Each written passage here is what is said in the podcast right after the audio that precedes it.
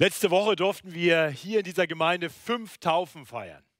Es war ein wunderbarer Gottesdienst am Mittag und wir haben in allen drei Gottesdiensten darüber nachgedacht, im Rahmen unserer Predigtserie, hat ganz wunderbar gepasst, wie die Taufe ja eine große geistliche Realität zum Ausdruck bringt. Nämlich, dass wir neue Menschen sind.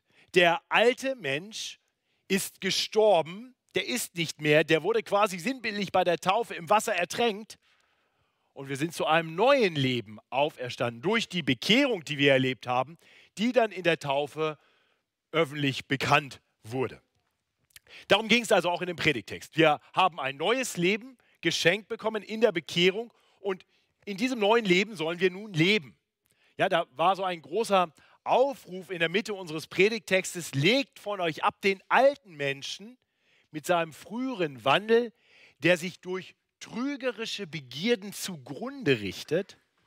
Und dann dieser Aufruf, erneuert euch in eurem Geist und Sinn und zieht den neuen Menschen an, der nach Gott geschaffen ist, in wahrer Gerechtigkeit und Heiligkeit. Wir haben also bedacht, wir sollten grundlegend anders leben. Wir dürfen nicht mehr leben wie vor unserer Bekehrung, so wie Menschen, die Gott noch nicht wirklich kennen, leben. Ihr dürft nicht mehr leben, wie die Heiden leben, in der Nichtigkeit ihres Sinnes. Heute geht es weiter in dieser Predigtserie durch Epheser 4. Kommen wir heute zu den letzten Versen, die Verse 25 bis 32. Und heute wird es richtig konkret. Letzte Woche war quasi die theologische Begründung und der Aufruf zu einem veränderten Leben. Uns wurde vor allem gezeigt, wie das alte Leben ausgesehen hat. Und heute hören wir ganz konkret, wie wir in verschiedenen Lebensbereichen wirklich anders leben sollen. Was wir nicht mehr tun sollen und was wir stattdessen tun sollen. Und wir werden dabei sehen, dass das Ganze nicht nur eine vertikale Dimension hat, also zwischen uns Menschen, darum geht es hier vor allem, sondern auch eine, äh, nicht nur eine horizontale zwischen uns Menschen, sondern auch eine vertikale. Das heißt, es hat eine geistliche Dimension und darüber wollen wir nachdenken. Und ganz am Ende werden wir sehen, dass grundlegend für alles das Vorbild Gottes ist und das ist, was Gott für uns getan hat. Das sind die drei Punkte der Predigt also. Ändert euch zum Segen für eure Geschwister. Und ihr werdet sehen, wir gehen nicht ganz einfach nur durch den Text. Das sind die Verse 25 und 26 und dann 28 und 29. Das sind vier Aufrufe zur Veränderung. Dann in Versen 27 und 30 zwei Einschübe, wo wir die geistliche Dimension noch klarer in den Blick bekommen. Und dann wirklich ein Fazit, die Verse 31 und 32. Ihr habt die Struktur im Gottesdienstblatt vor euch. Und bevor ich auf diesen Text zu sprechen komme, möchte ich eins deutlich sagen. Hör diesen Text heute bitte nicht als einen Aufruf, so musst du leben, dann passt es mit Gott. Okay?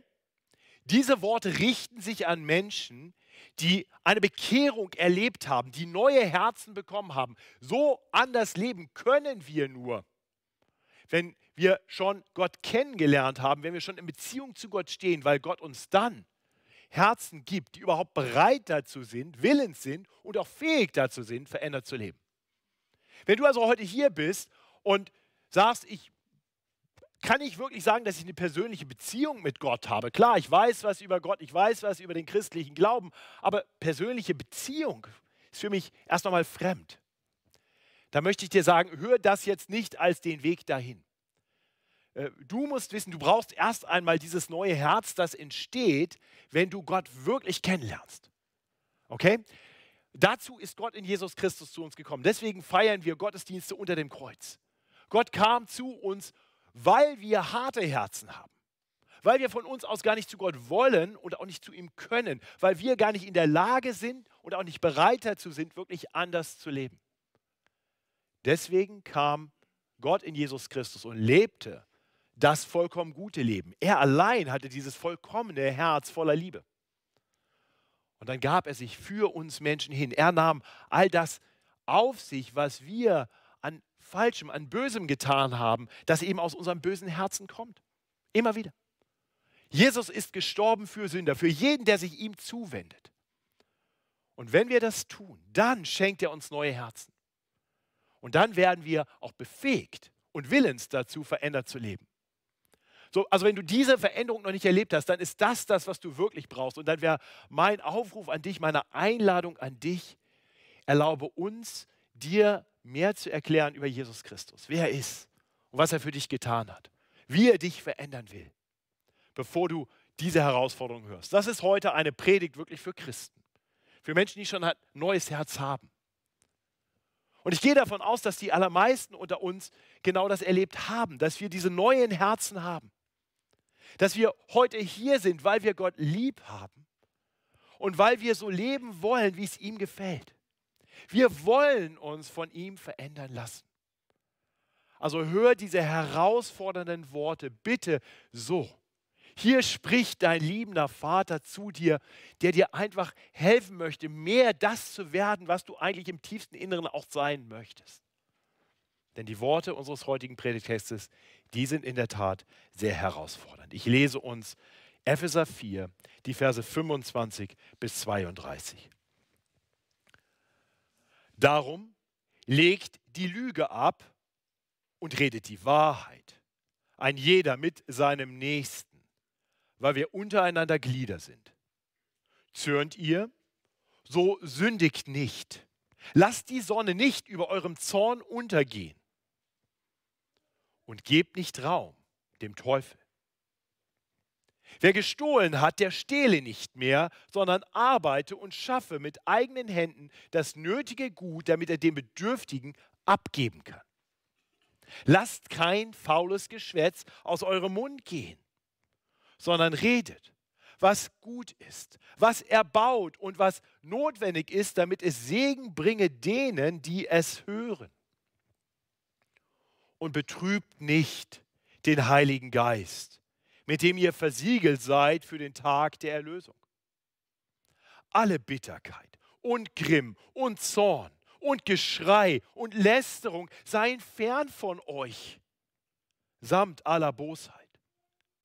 Seid aber untereinander freundlich und herzlich und vergebt einer dem anderen, wie auch Gott euch vergeben hat in Christus. Ich möchte mit uns beten. Himmlischer Vater, danke für dein heiliges, für dein kräftiges, dein mächtiges Wort. Danke, dass dein Wort die Wahrheit ist. Ohne Fehler, ohne Irrtum, weil du fehlerlos bist und der Gott bist, der alles weiß und sich nie irrt.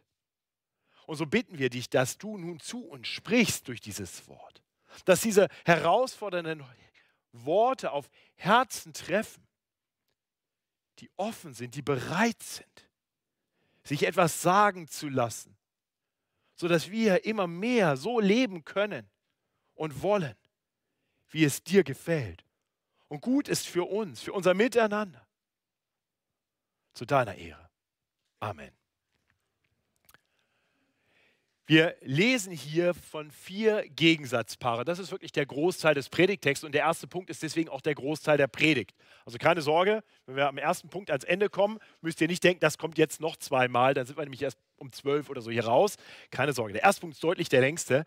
Vier Gegensatzpaare, wo es jeweils darum geht, bestimmte Dinge sein zu lassen und dafür andere Dinge zu tun. Und das ist schon ein ganz wichtiges Grundprinzip der Veränderung. Wenn wir versuchen, Dinge einfach nur sein zu lassen und den frei werdenden Raum nicht irgendwie anders besetzen, dann wird Veränderung wirklich schwer. Wir brauchen eine Motivation zur Veränderung, wir brauchen ein Ziel, etwas Erstrebenswertes, damit wir uns verändern wollen. Darüber werden wir nachdenken. Und wir brauchen dann etwas, was an die Stelle von dem tritt, was wir sein lassen sollen. Und das sehen wir hier. Viermal ein Aufruf, etwas sein zu lassen und dafür etwas anderes zu tun. Wir gehen diese vier Aufrufe nacheinander durch. Der erste findet sich in Vers 25. Darum legt die Lüge ab und redet die Wahrheit, ein jeder mit seinem Nächsten, weil wir untereinander Glieder sind. Darf ich dich fragen, lügst du? Mal ganz ehrlich, ich glaube, wenn wir, wenn wir ganz ehrlich sind, dann müssen wir doch anerkennen, dass, dass die allermeisten von uns mit diesem Thema noch irgendwie zu tun haben. Das sind dann vielleicht keine ganz großen Lügen. Deswegen haben wir vielleicht gleich im ersten Moment gesagt, nein, nein, auf gar keinen Fall. Aber, aber kann es sein, dass du manchmal so kleine Lügen hast, die, die rauskommen, ohne dass du überhaupt groß darüber nachgedacht hast? Einfach weil es etwas einfacher ist, weil es vielleicht eine, eine gute Entschuldigung ist oder dir einfach ein bisschen Stress erspart. Gib uns mal ein paar Beispiele. Paradebeispiel für alle Ehemänner, die einkaufen gehen. Frau sagt, was du alles einkaufen sollst. Äh, wir Männer brauchen keine Einkaufszettel, liebe Frauen, ja, weil wir haben das alles im Kopf. Wir sind ja schließlich klug. Ja? Und dann gehen wir einkaufen und kaufen alles ein und kommen stolz nach Hause und fühlen uns richtig gut, weil wir haben gedient. Euch, liebe Frauen. Ja? Ähm, und ihr solltet jetzt wirklich vor Dankbarkeit fast dahin schmelzen. Aber ihr stellt fest, dass es etwas gibt, was wir vergessen haben von dem, was ihr uns gesagt habt. So, dann gibt es natürlich ein paar einfache Möglichkeiten. Jeder Mann hat das im Repertoire. Entweder, ich glaube nicht, dass du das gesagt hattest. Oder, oh, das war, glaube ich, aus. Aber nächstes Mal bringe ich es dir mit. Ich mache das nochmal. Guck mal. Ja. Stimmt es wirklich? Leg die Lüge ab. Oder du bist mal wieder zu spät bei einer Verabredung und betonst dann sehr stark, obwohl du natürlich weißt, ich bin viel zu spät losgefahren, du betonst, wie dicht der Verkehr war, und der Bus hatte Verspätung. Du lügst nicht mal, weil der Bus war eine Minute zu spät. Du bist 15 Minuten zu spät zum Termin, aber das muss man ja nicht erklären. Leg die Lüge ab. Oder, oder du erzählst und, und verharmlost Dinge oder verschweigst das eine oder andere, so dass das, was du sagst, eigentlich nicht mehr ganz der Wahrheit entspricht. Oder du übertreibst Dinge, äh, damit du besser dastehst. Kommt dir irgendwas davon bekannt vor? Seht ihr, das zeigt, dass unser Herz noch nicht vollkommen neu ist. Dass da noch Anteile von Altem drin sind. Es zeigt, dass unser Herz uns selbst, unseren Komfort, unsere, unsere Stressfreiheit mehr liebt als die Wahrheit. Gott sagt, ändert euch. Legt die Lüge ab und redet die Wahrheit, ein jeder mit seinem Nächsten, weil wir untereinander gegliedert sind. Der, der positive Aufruf erinnert sehr an das, was wir am Ende der Predigt vor zwei Wochen bedacht haben, in den Versen 15 und 16 von Epheser 4. Da haben wir den Aufruf gehört, dass wir wahrhaftig sein sollen in der Liebe oder in anderen Übersetzungen vielleicht noch hilfreicher, redet aber die Wahrheit in Liebe. Und dann auch die Betonung, dass wir Glieder sind aneinander. Genau wie hier. Ähm, und da haben wir darüber nachgedacht, dass, dass eben unser, unser Wahrheitsreden gerade auch motiviert sein soll durch unsere Verbundenheit im Leib Christi. Gerade weil wir Christen miteinander Glieder sind am Leib Christi und aneinander, sollten wir mehr tun, als einfach nur die Lüge zu meiden. Wir sollten bewusst die Wahrheit sagen in Liebe. Und zwar mit dem Ziel, dass dadurch die Einheit der Gemeinde gestärkt wird. Und wir miteinander wachsen hin zu Christus. Das heißt, dass dieser Aufruf, die Lüge abzulegen und die Wahrheit zueinander zu sprechen, auch bedeuten kann, dass wir manchmal sprechen, wenn wir lieber schweigen würden. Vielleicht kennst du das. Du schweigst obwohl du einen Glaubensbruder oder eine Glaubensschwester siehst, etwas in ihr siehst, wo du weißt, das tut ihm, das tut ihr nicht geistlich gut. Oder es schadet dem ganzen Leib Christi, der ganzen Gemeinde. Also ich kenne das. Ja, als, als Pastor sehe ich viel, ich höre viel und manches sollte ich mir als Hirte in der Herde zu Herzen nehmen, und, und Menschen ansprechen zum ihrem eigenen Wohl. Sie herausfordern, ihnen mit Wahrheit ins Leben sprechen. Um ihnen Gutes zu tun, um der Gemeinde, die Einheit der Gemeinde zu fördern. Aber manchmal schweige ich. Ich lege die Lüge ab, aber ich rede nicht die Wahrheit, weil ich der Konfrontation aus dem Weg gehen will, weil es einfach unangenehm ist. Unangenehm ist, jemanden zu konfrontieren weil ich mich fürchte, mich jetzt unbeliebt zu machen oder missverstanden zu werden, weil ich vielleicht auch schon die Erfahrung gemacht habe, dass da, wo ich wirklich wirklich aus einer echten Sorge und Liebe heraus etwas angesprochen habe, die Worte nachher verdreht wurden und, und mir daraus nachher noch irgendwelche Vorwürfe gemacht wurden und Gerüchte sich verbreitet haben und dann schweige ich lieber. Kennst du vielleicht auch? Nein, nicht lügen, sondern reden, was wahr ist. Natürlich kann es gut und richtig sein, Dinge einfach auch zu übersehen, zu vergeben, ähm, sie nie wieder herauszuholen. Das kann sogar ganz oft richtig sein. Die Frage muss immer sein, was letztendlich unserem Bruder, unserer Schwester und auch der ganzen Gemeinheit, der, der, der Gemeinde am meisten dient. Das ist das Ziel hier. Wir sind aneinander Glieder. Darauf weist uns Paulus hier bewusst hin. Deswegen die Motivation, rede die Wahrheit. Lüge kann sie zerstören, Wahrheit kann helfen. Das ist der erste Aufruf. Mit dem Ziel, dass wir Christus ähnlicher werden dass wir miteinander wachsen in einem Leib. Der zweite Aufruf, der zweite Gegensatz, Vers 26. Zürnt ihr, so sündigt nicht. Lasst die Sonne nicht über eurem Zorn untergehen. Sehr interessante Aussage. Hier wird nämlich deutlich, dass es eine Form von Zürnen, also eine Form von Zorn gibt, die offensichtlich nicht Sünde ist, aber zur Sünde werden kann. Das Mag manche erstmal überraschen, weil wir denken, Zorn ist immer irgendwie sündig. Aber das stimmt natürlich nicht, denn wir lesen in der Bibel immer wieder davon, dass Gott zornig ist. Ja? Wir haben vorhin, du hast gebetet, dass Gott langsam zum Zorn ist und dafür haben wir ihm gedankt, aber das heißt nicht, dass da kein Zorn ist, sondern Gott hat einen gerechten, heiligen Zorn. Und zwar über alles, was gegen ihn ist, was gegen seine guten Gebote ist und was letztendlich eben auch zum Schaden seiner Schöpfung, seiner Menschen ist. Und das ist gut so. Gottes Zorn ist gut. Was wäre das für ein Gott, der zum Beispiel Missbrauch oder brutale Gewalt oder das Töten von ungeborenem Leben oder sonstige schlimme Dinge einfach mit einer stoischen Ruhe betrachtet. Preis den Herrn, er ist nicht so. Er hat einen gerechten heiligen Zorn. Und wir als Christen sollen unserem Gott immer ähnlicher werden. Und von daher kann es Ausdruck sein von geistlichem Wachstum.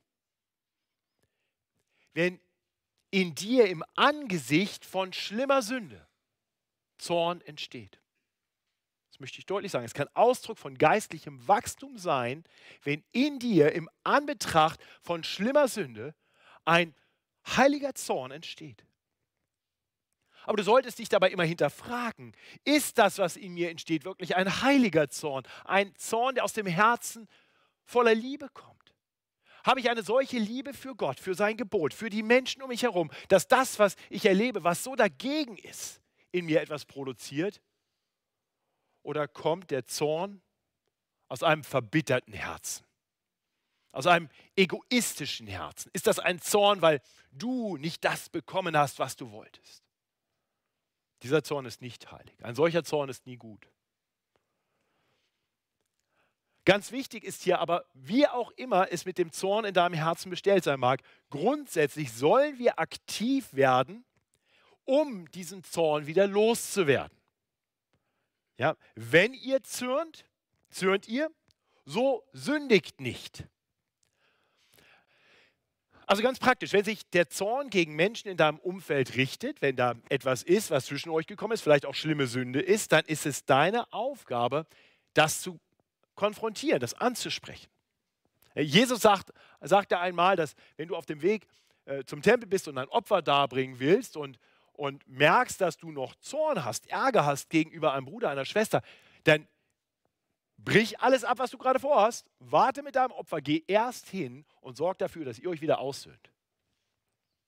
Jesus ist so interessiert daran, dass er sagt, Versöhnung, das Überwinden von Zorn ist mir wichtiger als selbst ein Opfer im Tempel. So, manchmal können wir das nicht tun. Manchmal geht das nicht, weil unser Zorn äh, vielleicht nicht durch ein Gespräch zu überwinden ist, vielleicht weil unser Zorn sich gegen etwas Allgemeineres richtet, dann bring deinen Zorn im Gebet zu Gott. Lass dein Zorn das Öl für das Feuer deines Gebets sein.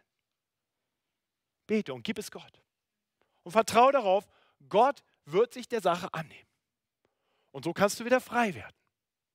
Zürnt ihr, so sündigt nicht. Sieh zu, dass der Zorn nicht Raum einnimmt. Gib ihn ab, gib ihn zu Gott. Der weiß am besten, was er damit tun soll. Wenn du das nicht tust, dann wird sich der Zorn in deinem Herzen festsetzen.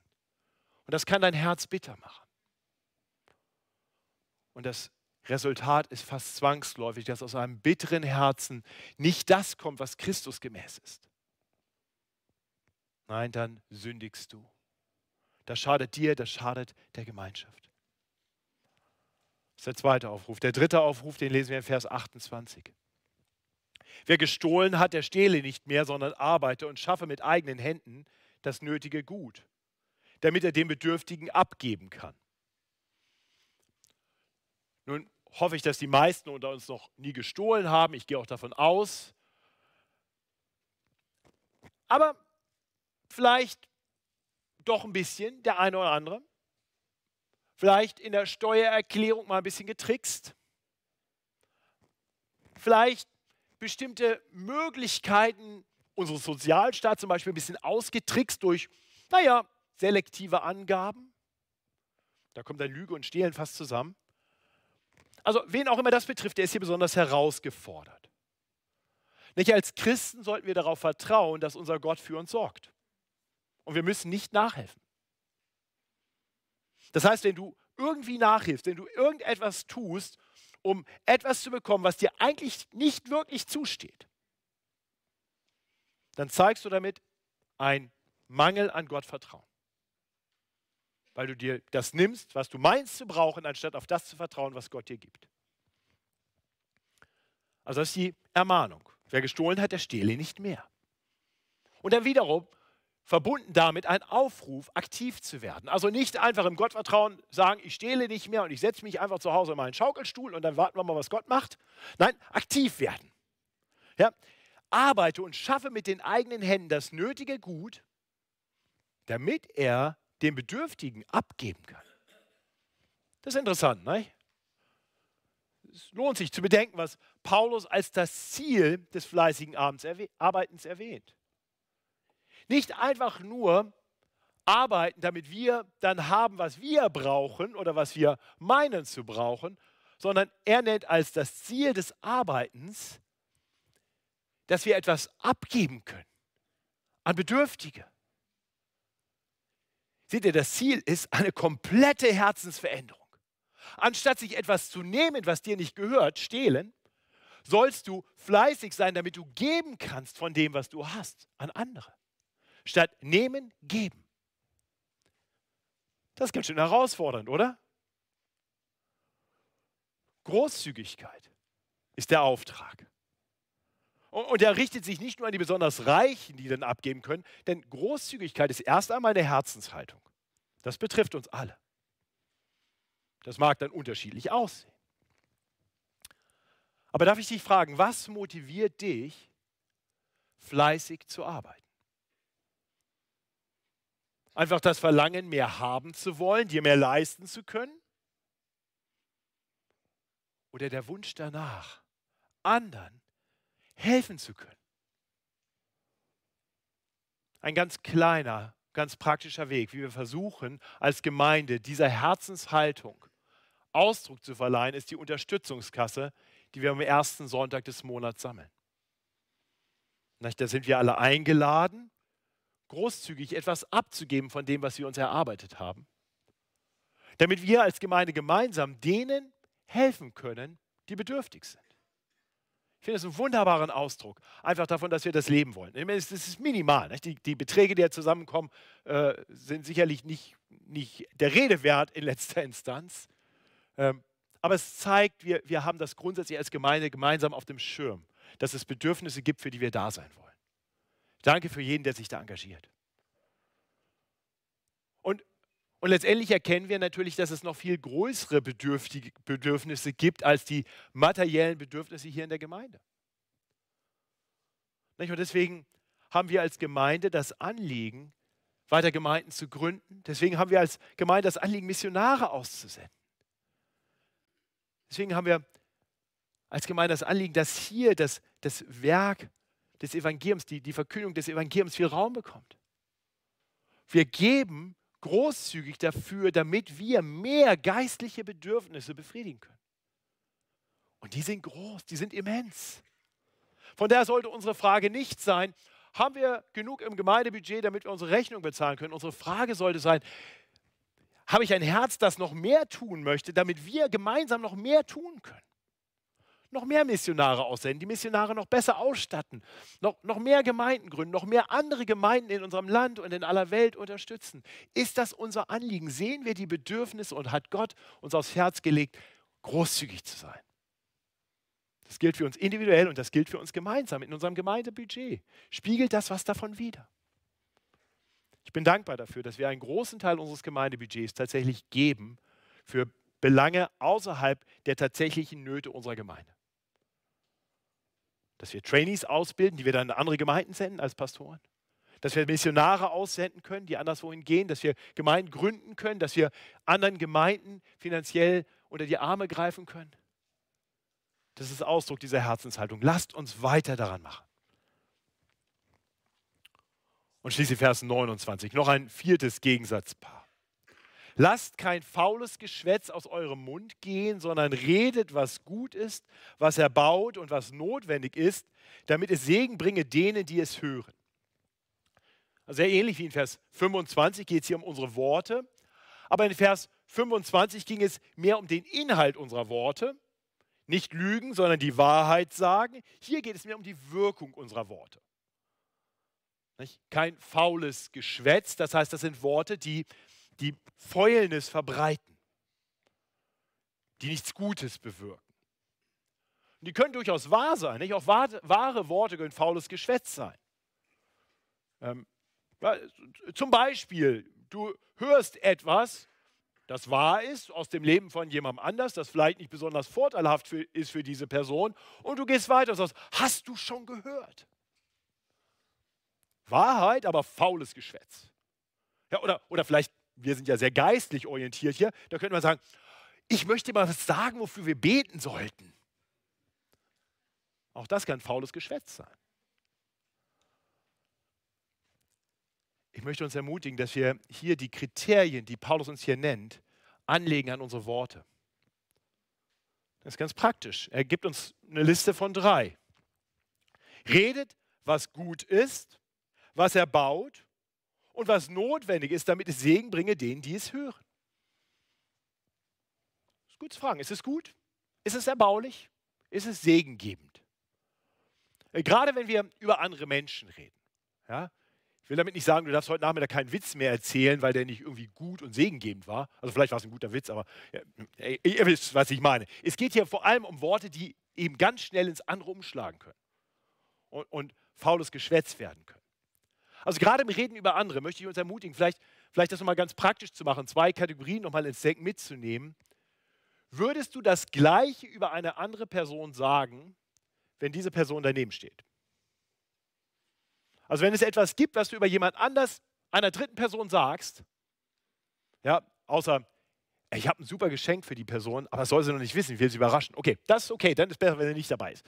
Aber ihr wisst, was ich meine. Ja? In der Regel würdet ihr das Gleiche sagen, wenn die Person dabei ist. Oder werdet ihr sehr erschrocken, wenn sie plötzlich hinter euch stünde. Und eine andere Dimension darüber nachzudenken, wäre es okay für dich, wenn andere Menschen so über dich reden oder auch so mit dir reden, wie du über sie oder mit ihnen redest. Liebe Geschwister, lasst uns bedacht darauf sein, dass wir Worte reden, die gut sind, die erbaulich sind, die Segen geben. Das ist letztendlich der Fokus all dieser Bereiche, die hier angesprochen werden. Als Christen sollten wir in allem, was wir sagen und tun, darauf bedacht sein, dass es gut ist und eben unser Miteinander im Leib Christi stärkt. Alles andere, Egoismus, falsche Rede, Bosheit, das ist eines Christen nicht würdig. Und es macht letztendlich die Gemeinschaft kaputt. Aber positiv betrachtet, wenn eine Gemeinde geprägt ist von Worten voller Liebe und Wahrheit, mit denen wir darauf bedacht sind, einander zu erbauen, wenn wir füreinander da sind und, und einander helfen, wenn wir Zorn keinen Raum geben, sondern darauf bedacht sind, einander zu segnen. Ach, das ist doch wunderschön, oder? Wer möchte nicht Teil einer solchen Gemeinschaft sein? Darum lasst uns all das ablegen, was auch zum alten Menschen gehört.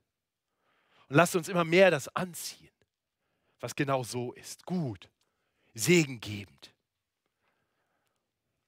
Das sind die Aufrufe, das ist der, die Kernbotschaft unseres heutigen Textes.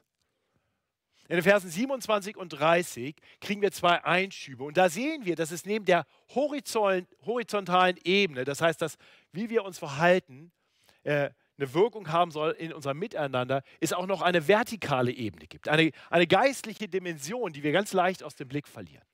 Zweimal schiebt Paulus ein Und ein. In Vers 27 lesen wir das, wenn er sagt, und gebt nicht Raum dem Teufel.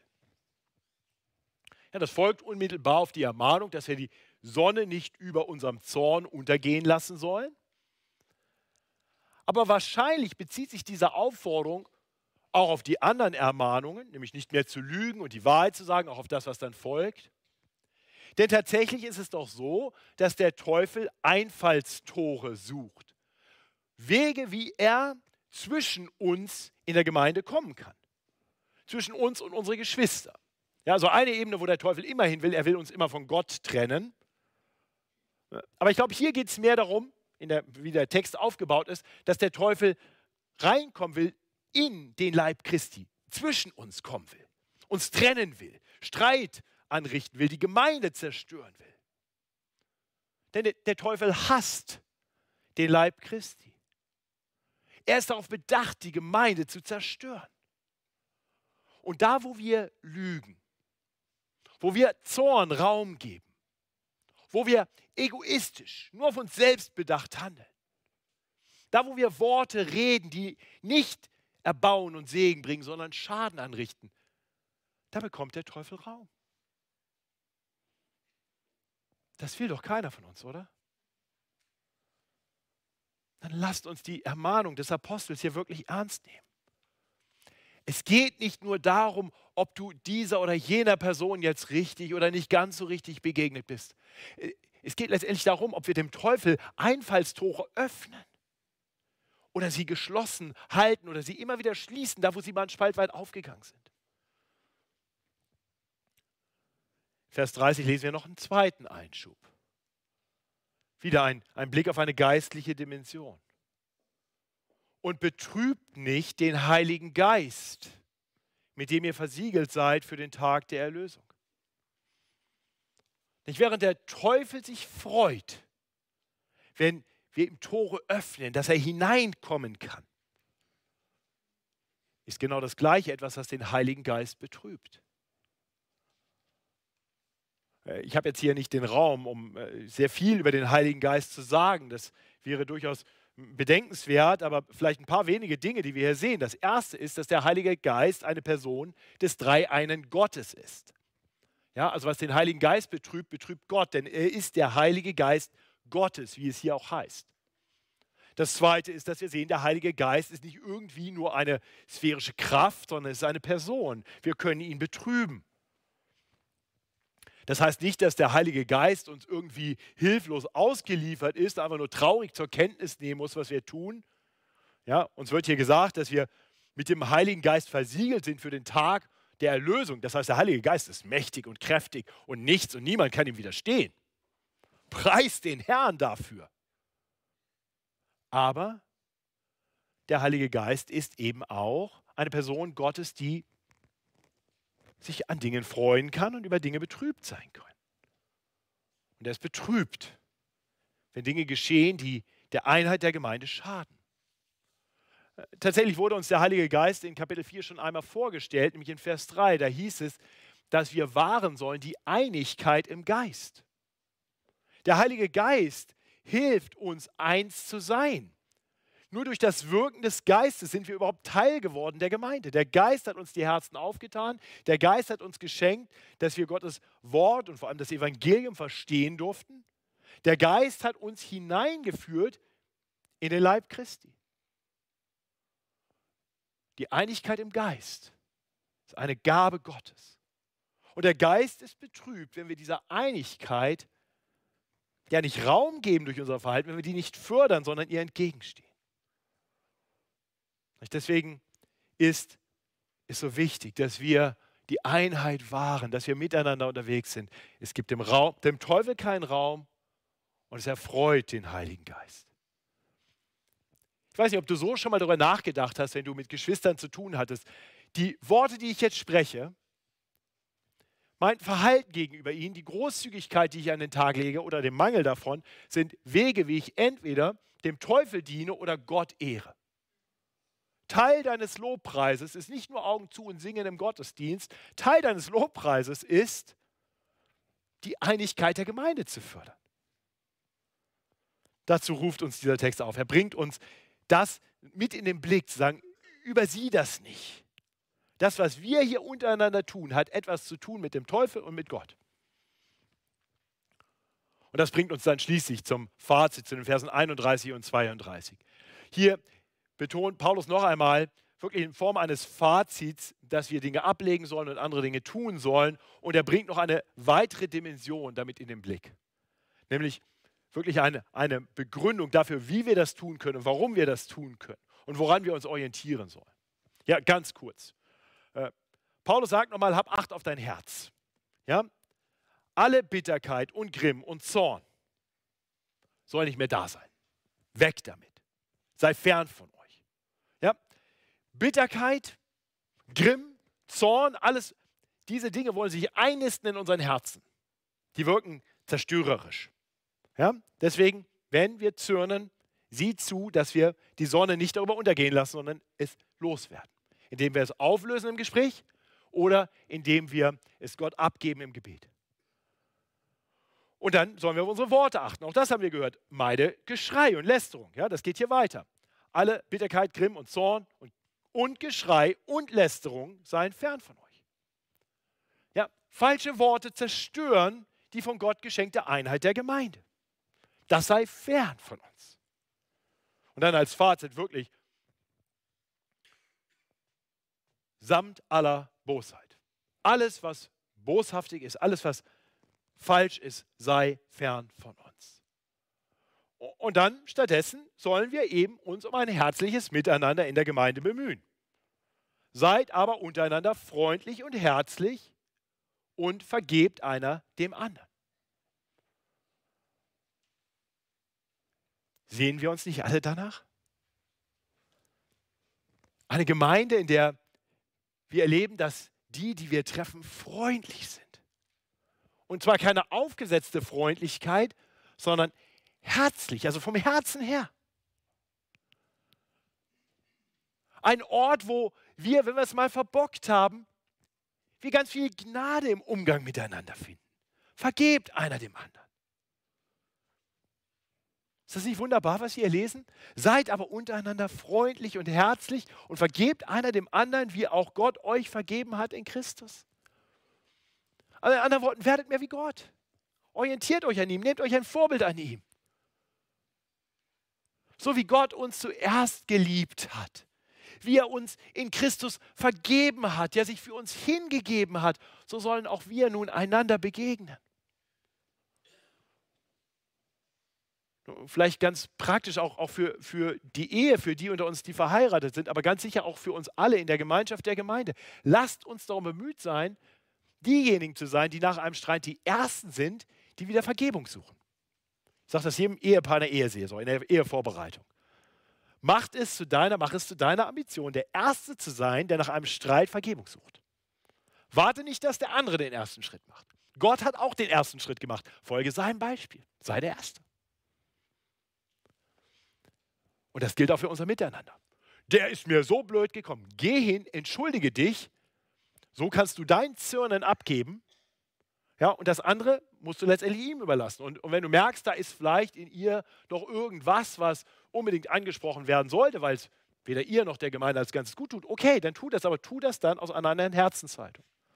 Aber vergib. Vergib so, wie Gott dir vergeben hat. Und das ist natürlich auch die Grundlage, dass wir überhaupt so leben können. Also schließlich, lieber Christ, wie geht es dir mit all dem, was wir hier gerade betrachtet haben? Also ich kann euch sagen, diese Woche war für mich jetzt nicht eine Woche, wo ich gesagt habe, yay, yeah, ich bin super Christ. Beim Lesen dieses Textes keine Chance. Dieser Text hat mir einen Spiegel vorgehalten. Und zumindest als Prediger hatte ich nicht die Gelegenheit, einfach mal kurz zu sagen, ich mache jetzt mal Predigtschlaf. Das geht ja dummerweise nicht als Prediger. Ich hoffe, du hast ihn dir auch nicht gegönnt gerade. Und dann ist die, der Effekt ganz klar.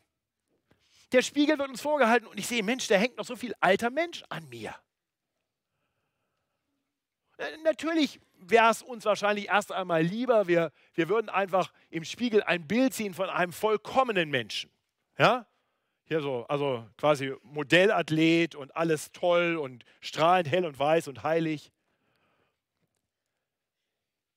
Seht ihr, und gerade weil wir das alle lieber haben, ist die Versuchung für viele Prediger, für wahrscheinlich fast jeden Prediger, das dann auch so zu predigen.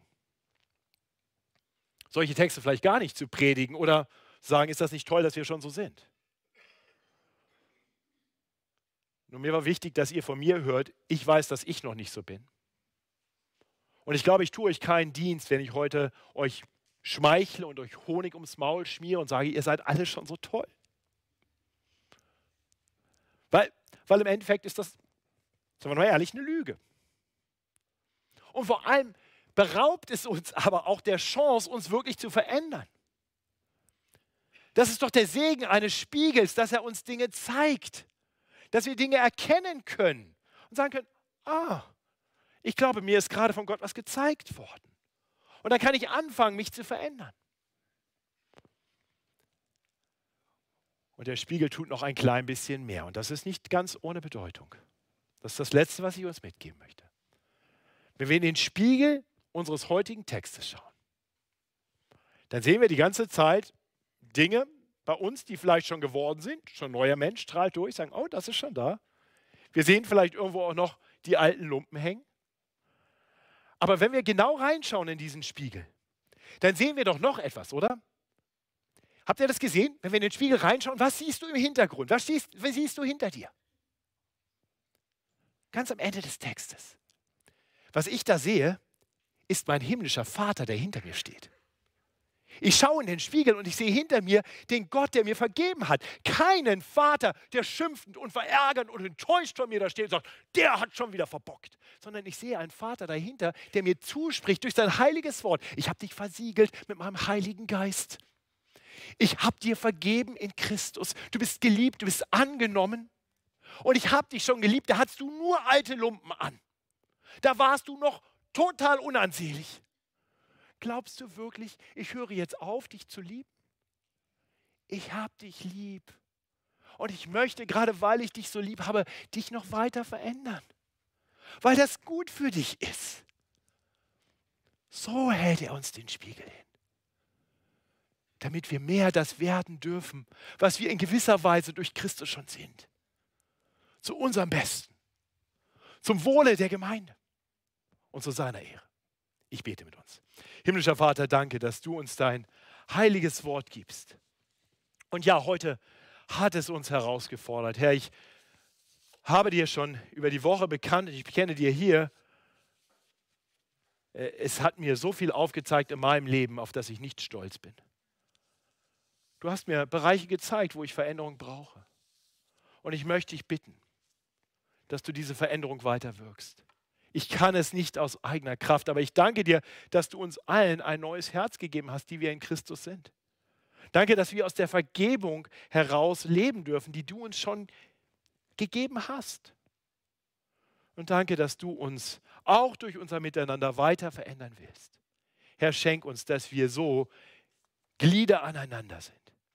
Bedacht darauf, einander Gutes zu tun, einander dabei zu helfen, weiterzuwachsen zu dir hin, damit wir miteinander etwas sein zum Lobpreis deiner herrlichen Gnade. Das bitten wir in Jesu Namen. Amen.